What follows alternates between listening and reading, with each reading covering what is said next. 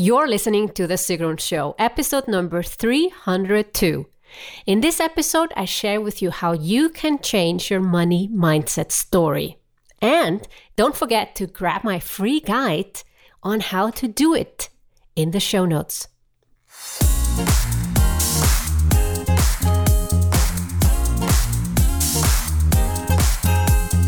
Welcome to The Sigrun Show. I'm your host, Sigrun, creator of SUMBA the MBA program for online entrepreneurs.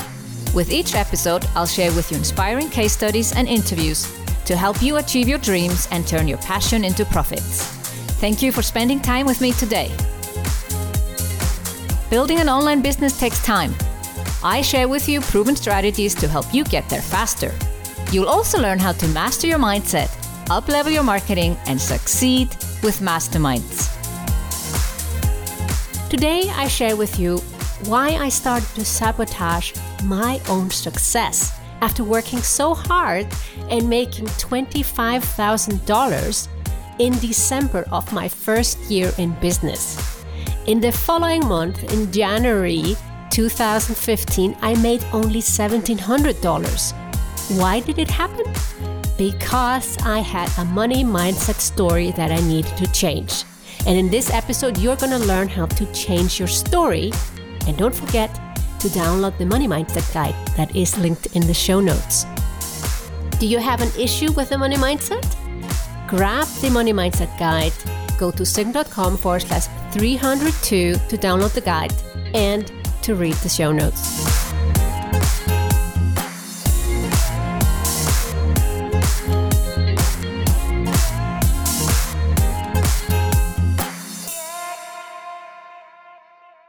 Rich people are bad. Consciously, I wouldn't think or say that rich people are bad, but my subconscious has another opinion. I was in my first year of business and had made 55,000 in only 3 months. After 3 five-figure months, I made only 1700 the next month. I was in shock. What had just happened? Why had my revenue dropped? Partly the drop in revenue had very logical reasons. I hadn't really followed through on potential sales.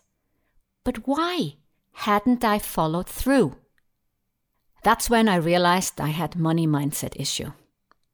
My mindset was holding me back from making money. It was as if I subconsciously didn't want to make more money. But consciously, I of course wanted to continue having five figure months. Tony Robbins says we don't lack strategies in our life and business, but we hold on to stories that don't serve us. I wondered if I had a money mindset story that was holding me back. First, I was denial that I had such a story. Before I became an entrepreneur, I had never had an issue with money.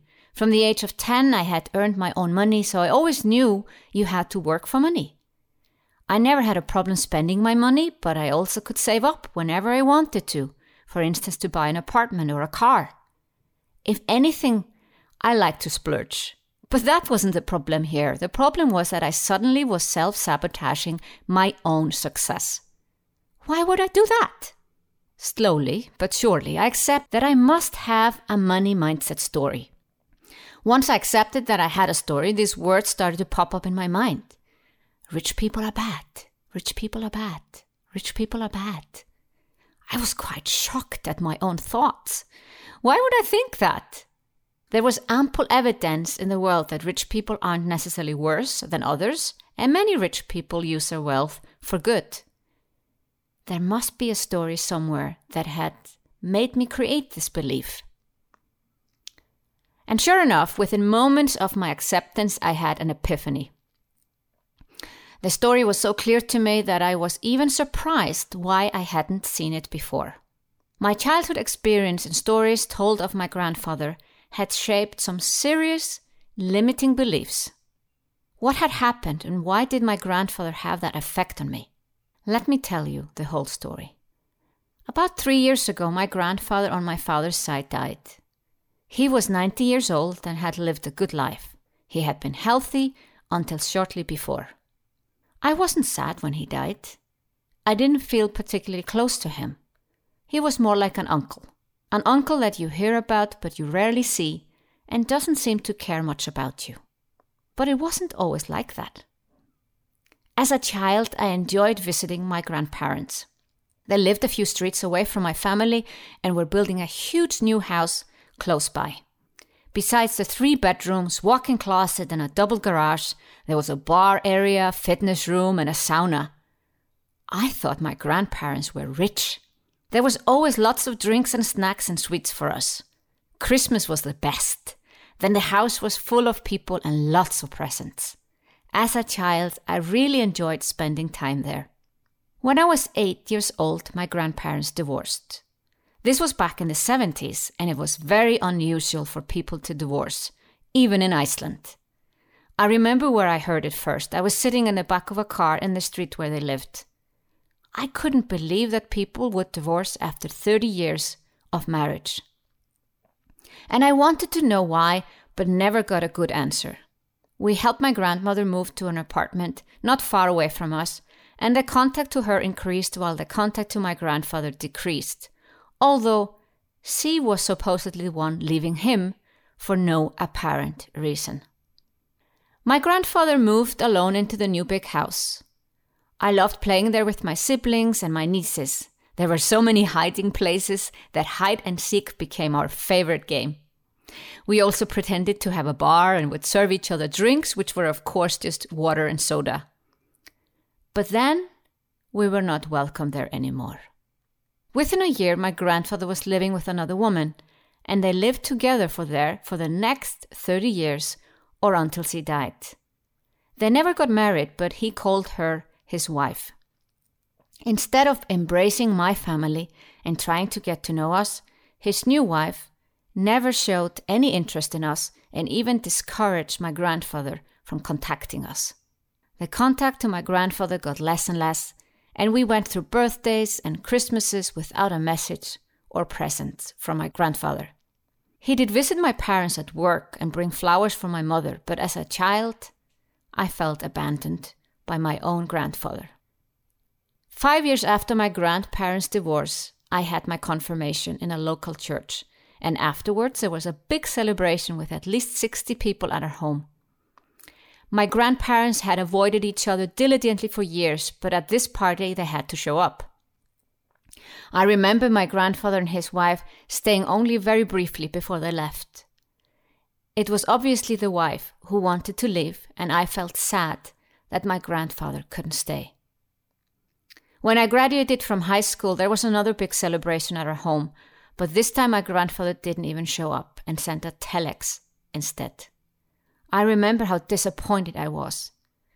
Even distant relatives showed up with presents, but not my grandfather. I guess this was the moment I realized that I didn't have a grandfather anymore. From the outside, his wife looked harmless and nice, but what she did to us and our relationship to my grandfather feels like something out of a movie called The Bad Step Grandmother. I basically lost my grandfather 33 years before he died. That's why I wasn't sad when he actually did. As I became older, I realized that my grandfather was maybe not rich, but surely well off.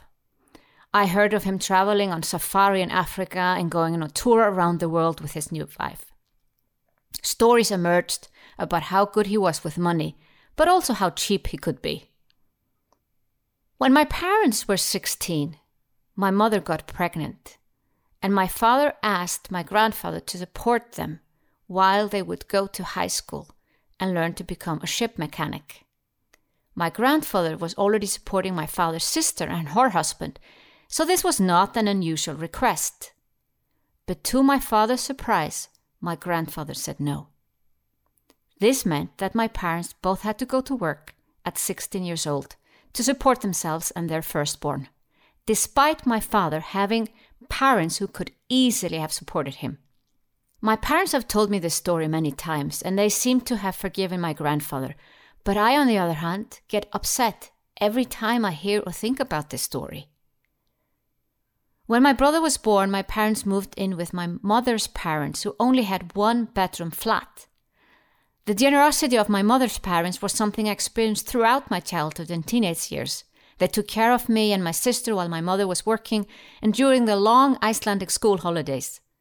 My mother's parents were definitely not rich.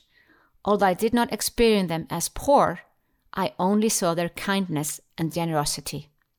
Slowly but surely, my mindset story became clear.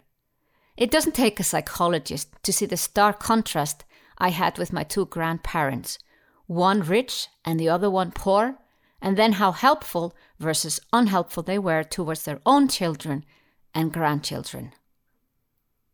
It's no wonder I developed the belief that rich people are bad. The problem was that with this belief, I was holding myself back. It was making me stall my own business growth. It was making me not follow through. It was making me feel bad about earning a lot of money. And it was not serving my vision of helping people turn their passion into profits. If I had such an issue with a story from my childhood, then my clients probably also have their own limiting beliefs that I need to help them uncover. I couldn't let this story control my behavior and limit my mission in life. I felt relieved to know my money mindset story. Now it was up to me to change my story and create new beliefs.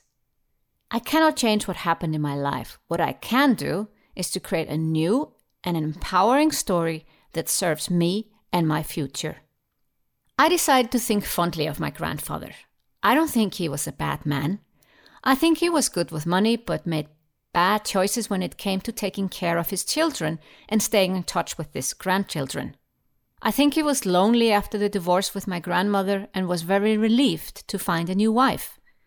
When she didn't want him to have contact to this family, he decided to accept that rather than lose her. I'm sure he was sad about having to make that choice, and I don't agree with his choice, but to him, it seemed the better one out of two bad options. It does make me sad thinking about his dilemma. To make this story fun instead of sad, I think my grandfather often as Scrooge McDuck from the Donald Duck series. Wikipedia describes him this way McDuck was initially characterized as a greedy, miser, and anti hero but in later appearances, he was often portrayed as a charitable and thrifty hero, adventurer, explorer, and philanthropist. I want to think of my grandfather as someone who discovered too late what he really wanted in life. After his wife died, he became much closer to my family, and though it was never discussed, I think he wished he had done things differently in his life. My new money mindset story is gradually being created with every step of my own journey. I'm now aware of my limiting beliefs. We all have them when it comes to money. It doesn't matter if you're earning 1,000, 10,000, or a million. We all have some kind of limiting beliefs. The key is to uncover them. I invite you to discover your disempowering story and to create a new, empowering story. Did this story about money mindset resonate with you? And do you think that you might have a money mindset story too that you need to change? Then go and grab my money mindset guide at sigrun.com forward slash 302, and that's where you also find the show notes of this episode. Thank you for listening to The Sigrun Show. Did you enjoy this episode? If you did, please share, subscribe, and give this show a review on Apple Podcasts. See you in the next episode.